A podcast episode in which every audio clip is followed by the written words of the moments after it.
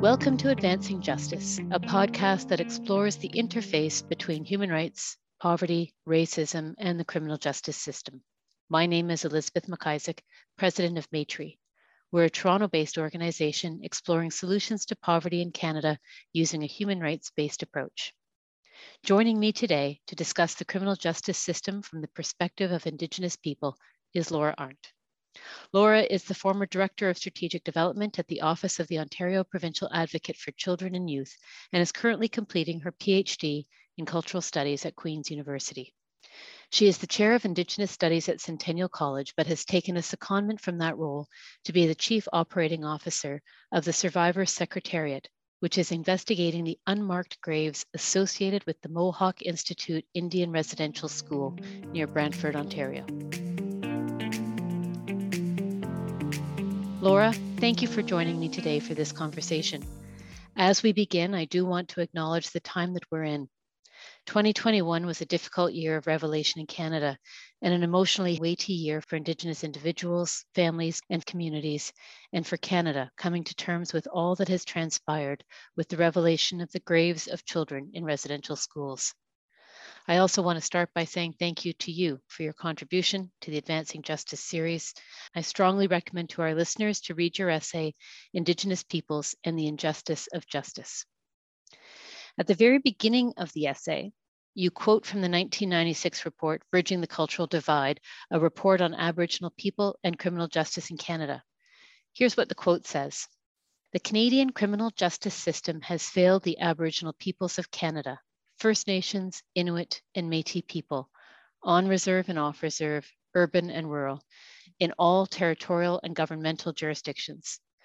The principal reason for this crushing failure is the fundamentally different worldviews of Aboriginal and non Aboriginal people with respect to such elemental issues as the substantive content of justice and the process of achieving justice. That's a big statement. I wonder if you could elaborate on what this divide in worldviews is. What does this mean? I think I need to start by qualifying my voice in answering the question. I'm not a legal scholar. I'm the daughter of a survivor and I'm an Indigenous woman. When I speak to it, I start from that place of what I call those deep constitutional roots. Fundamentally, if we go back to how the relationship between Indigenous people in Canada and that which became Canada played out. We started with a treaty mechanism that talks about relationships, and we then became part of a process that was done to us versus being part of a, a relationship. The understanding of Indigenous people as people, as equal, self determining has been a fundamental failure of how Canada has engaged with Indigenous people. We are now so far into this 150 plus years of being Canada. And as a, a woman who is Indigenous and status Indian under the Act, I have fewer rights than anyone else in this country because my reality is still governed by the fact that I'm a ward of the state.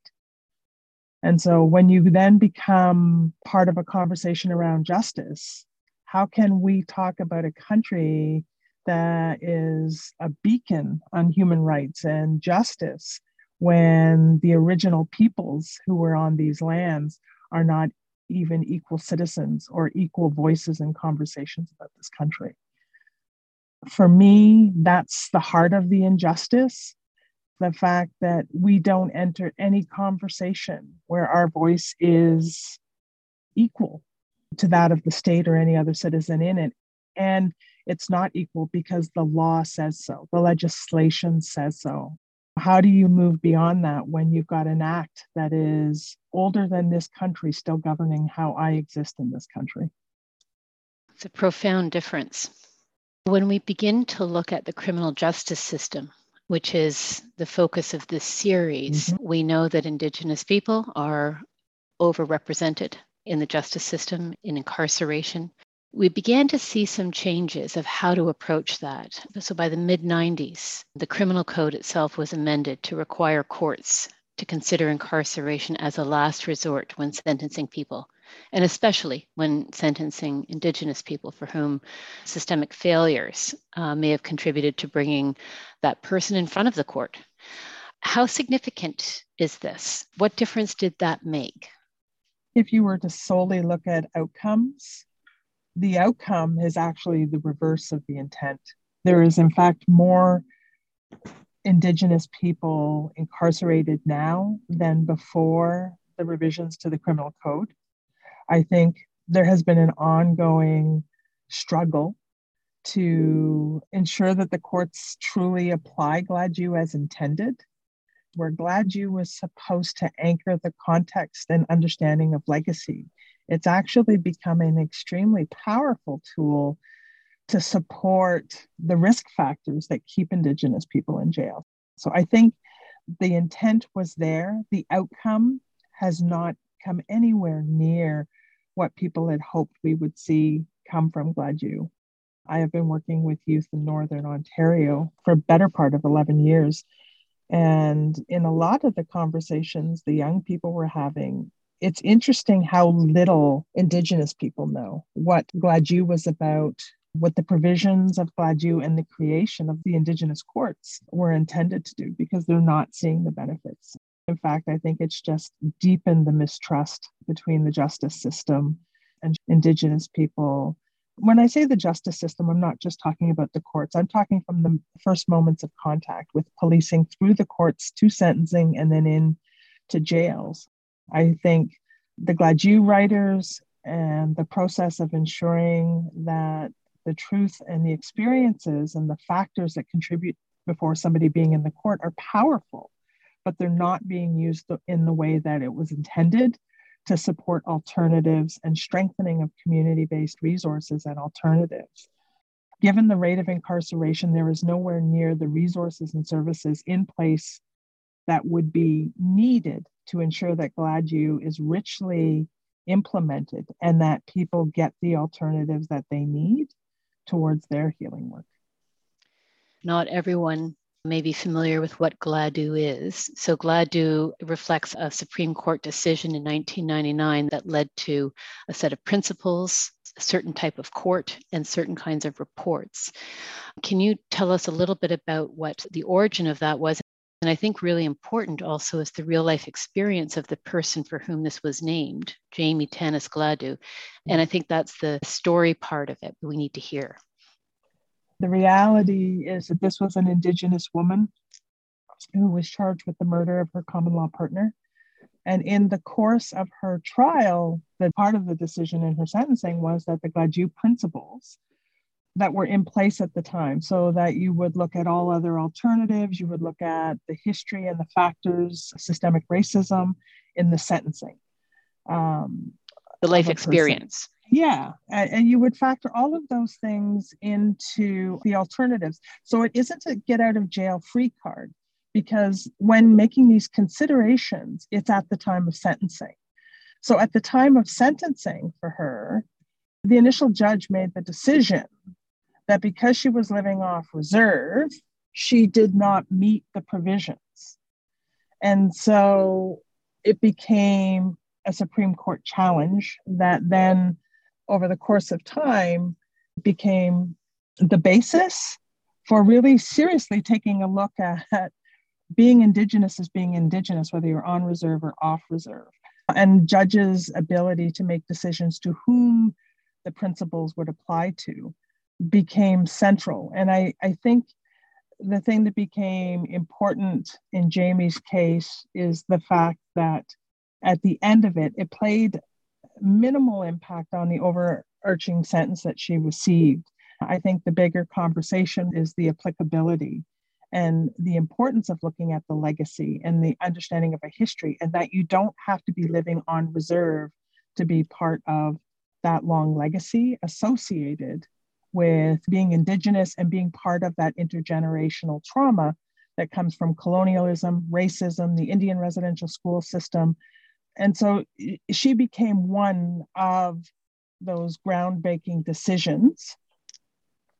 And I wish I could say transformed. how Gladue was applied, but the reality is it continues to be a struggle around consistency of it being applied, how courts and how lawyers and judges understand the principles. Part of the, the struggle in this conversation is that when you think of what lawyers bring to their practices and judges bring to their practices, in most law schools, when we talk about civil rights, even today, for the most part, when we talk about civil rights, we talk in law school about the civil rights movement in the United States.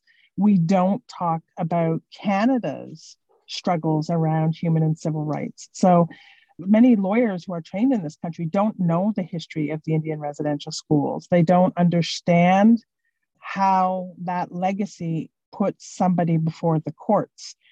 You've touched on some really key factors in the question of why it is that we're not seeing a change in the numbers, in the number of people in the courts, the number of people incarcerated all the way through the system.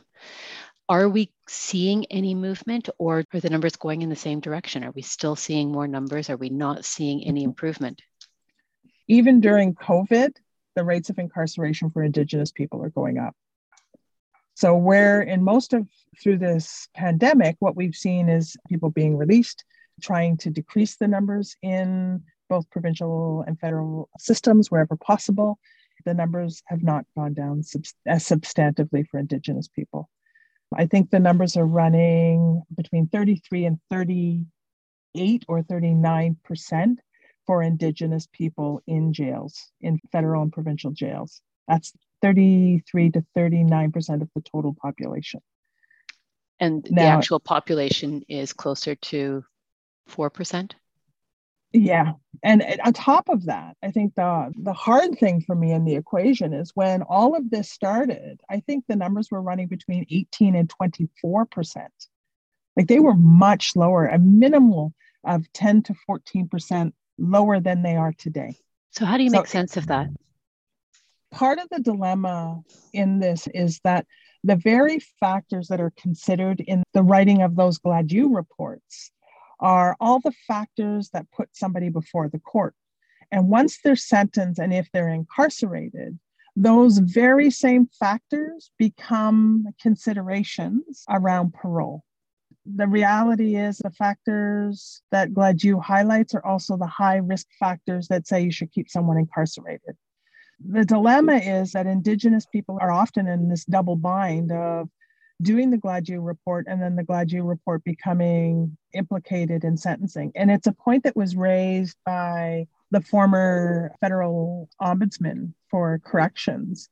He was clear that the struggle around what the role the Gladue reports play in perpetuating people before the courts and lengthy sentencing is unmistakable part of the reason I really wanted to do the piece is I used to work in the youth justice sector. And on top of working in the youth justice sector, I'm also the mother of two kids. My son's a rather large Indigenous man, he stands about six foot two. And it was interesting because the number of times my son has had run ins with the police, and it's been insane to the point that my son has a phone number for a lawyer because of the fact that he knows he's going to get stopped. And the first thing he says is, I have a lawyer and what am I being stopped for? My son has a target on him, and I've had a heart target him uh, on me. I mean, I literally I spent nine years working in northern Ontario where I can't dress down. The idea that I would walk around in a sweatshirt and be casual doesn't happen because all I do is you get the harass, you get called bogan. I've had police not want to deal with matters. I've had security threatening and intimidating me simply because in those spaces, it's okay to treat Indians badly. I think the nature of the social stereotypes and the social othering that still exists for Indigenous people in urban centers and especially in Northern communities puts us before the courts all the time because if we look at people the wrong way or they think we look like we're intoxicated or they think they we look like we've committed a crime it's as good as done i think the unfortunate reality is we've got a justice system that still sees us as the Indian problem. And because we're still the Indian problem, the combination of the social and justice and media relationships that exist perpetuate keeping us locked in stereotypes that support the fact that we are more suited to an incarceration setting than we are suited to being part of the social and inclusive communities that are the province of Ontario. In all of that, where's the way forward? Where do we begin?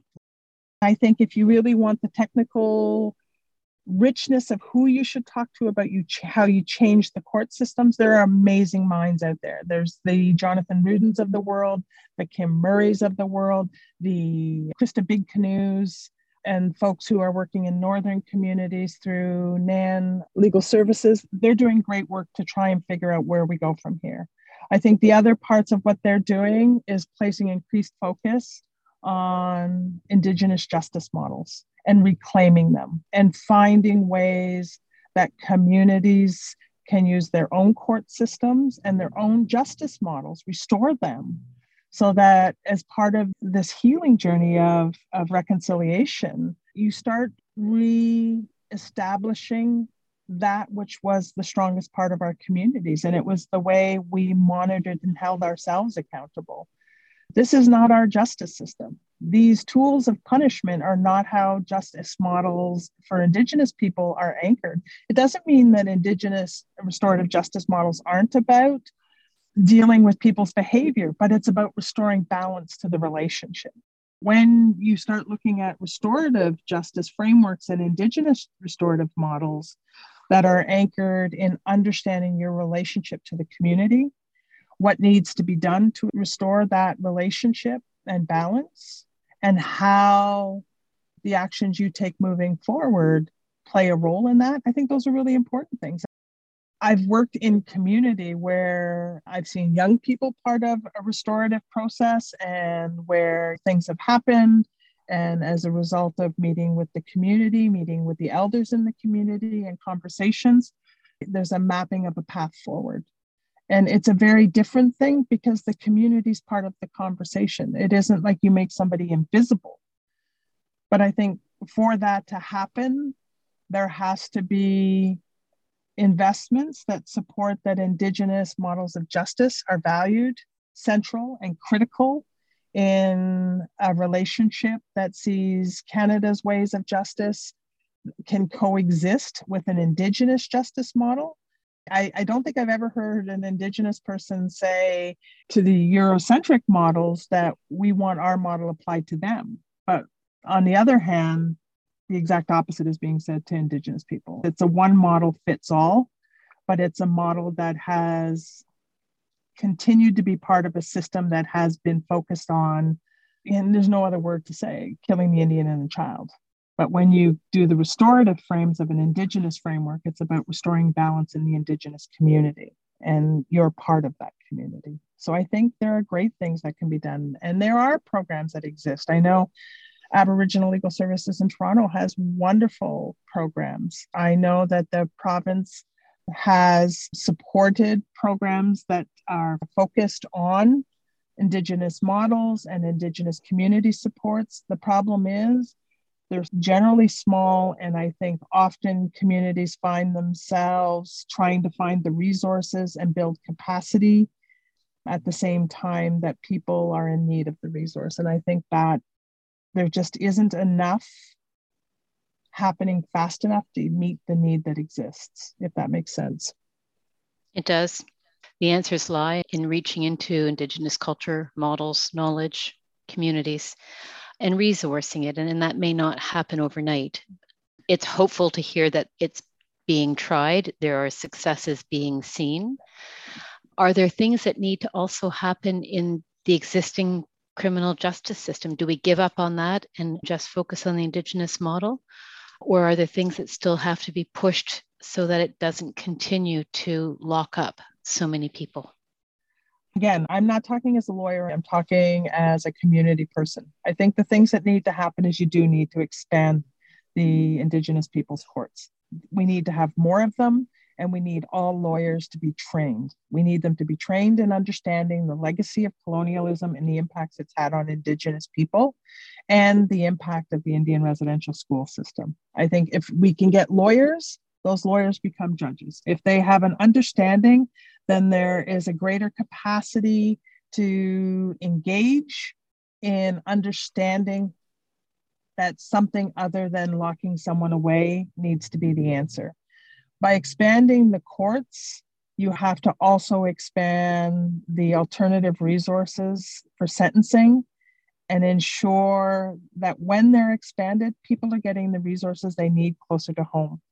I don't think anyone will ever deny that the greatest source of strength when you're going through the most difficult time in your life is often your community and your family. And if that's true, we shouldn't be sending people to other provinces because the resources do not exist. And that means we need to have land based programming, we need to have cultural programming and elders available to people within proximity of their communities.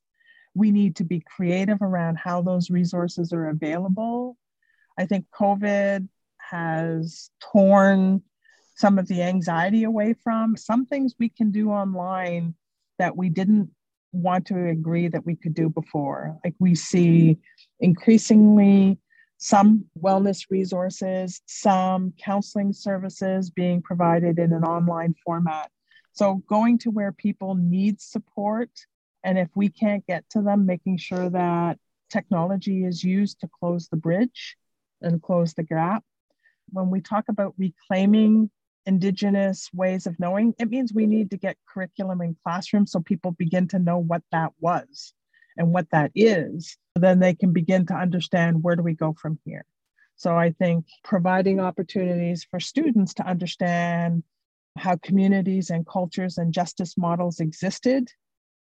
And instead of noting them as primitive and noting them and dismissing them. What we need to do is start understanding how they worked so that Indigenous students can then understand that if they want to be a lawyer, how can some of the things they know about their culture become part of the way they practice as lawyers? And if they're social workers and social services people, how can their work and skills be targeted to working within their own communities, supporting their own people? because right now there isn't the funding or the resources for people to return home to get the jobs that are needed to support communities. So I think the justice system is a huge part of the problem, but structurally, the relationship between Indigenous people in Canada needs to change. I think how we return to the original relationship has to be central. And I think that's what the work of the Truth and Reconciliation Commission says in the calls to action there are calls that are very specific to the justice system. There are very specific calls to the professions of social services, and there are calls for training for lawyers in law school. There's also ongoing calls for how curriculum is developed and the way Indigenous people are part of the broader conversations in this country. And it's really hard for me to say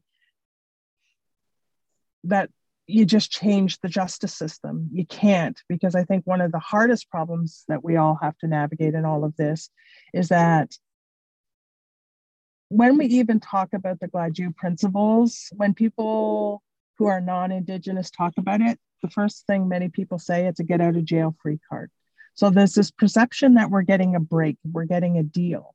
The fact is, people in this country, not just Indigenous people, non Indigenous people, need to know the truth. And the truth is, the provisions that we now call Gladue are about understanding the life circumstances of people, the impact of structural racism on the reason they're before the court, and that you look for all possible alternatives other than incarceration on the other side of the equation is when we're the victims of crime, those who've committed the crimes against us often get a less significant sentence than we do. And because there isn't something that talks the way their history is portrayed, their previous life experiences, it's often saying you need to give them a break, you need to consider it. But why is it that giving someone a break only really applies when they're non Indigenous, because when they're Indigenous, We don't give them a break. We hold it against them when they're incarcerated, when they become up for parole, when they're in community sentencing. And at the end of the day, there isn't justice. The inequity in the sentencing is a reflection of the inequity that's been put in place that no matter whether you're on the sentencing side or the victim side, you're not going to see justice. So it goes back to the point that you made earlier around implementation. The idea of Gladue, the idea of Gladue principles, the idea of Gladue courts, the idea of Gladue reports make complete sense, provide yep. context, assess what has happened in light of that person's life and experience. And yet, when it's not properly implemented, it comes back to actually have an adverse effect. And when, as you mentioned, parole, that it comes back there and it becomes an excuse not to be released. Mm-hmm. So, the danger of what happens when we don't implement properly. It comes down to context. Context is everything. You need to understand the landscape in which the experience of the person who's before the courts lives. And if you cannot move beyond the simple words on paper to take in exactly what it means, you never fully have the richness of understanding. And I think that's where the educational piece comes for lawyers. So lawyers can say, yes, that's right. I remember hearing about the Indian residential school system. Yes, I remember hearing there was more than 100 of them in the country, and that generation after generation of children were ripped away from their parents, that they were exposed to violence, physical violence, sexual violence, psychological violence, that they were malnourished, they weren't properly fed, they weren't parented, they weren't loved, and they got angry. And that anger often was directed at their families their communities and to the world around them, which put them before the courts. And then we put them in jail because they committed a crime and they committed the crime in the context of a fact that they had, were so damaged as a result of a system we created that when we put them in jail, we didn't help them. We just fueled the anger. And when they came out, the cycle of abuse continued.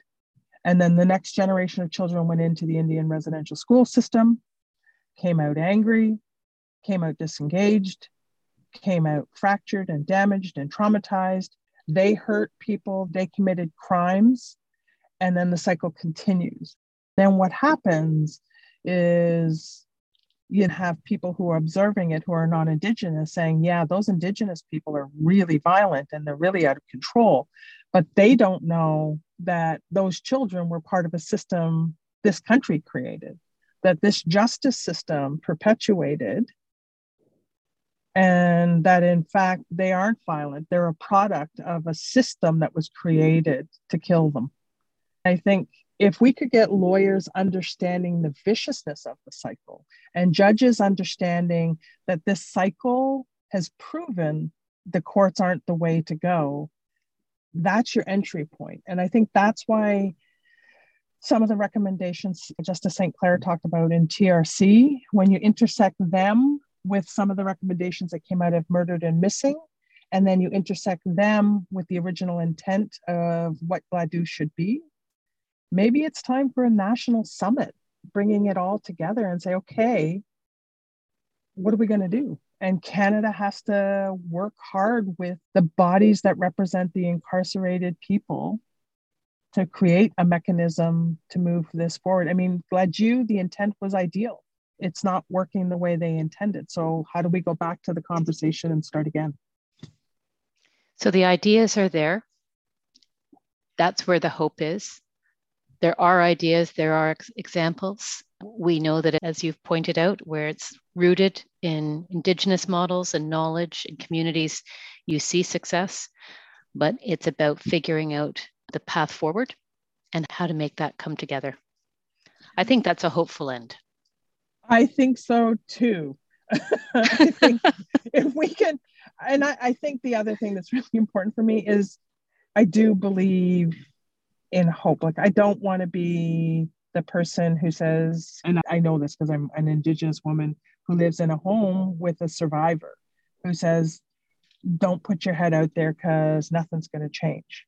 Everything's got to change. And it's got to change because Our kids need it to change because they're the next generation of people that will be incarcerated. I don't want the next generation of moms to be nervous like I was. Like I now have a 29 and a 37 year old. Being the mom of a racialized kid is a hard thing. And I live in an area called Malvern in Scarborough. Both had licenses as soon as we could get them because we were terrified of them being on transit. We were terrified of them being out at night waiting because we didn't know what would happen. I don't want that to be the next generation of parents. We need to fix the justice system and we need to fix it because all kids deserve to feel the system works for them and that justice can be found and can be delivered for them. I think that's a wonderful note to finish on. Thank you. Thank you for listening to this episode of our podcast of Advancing Justice with Laura Arndt. To hear all episodes in this series, please subscribe to this podcast on Apple Podcasts, Google Podcasts, Spotify, or Stitcher. You can find the full transcript of this conversation, Laura's article, links to resources, and other contributions to our series on the Maytree website at www.maytree.com.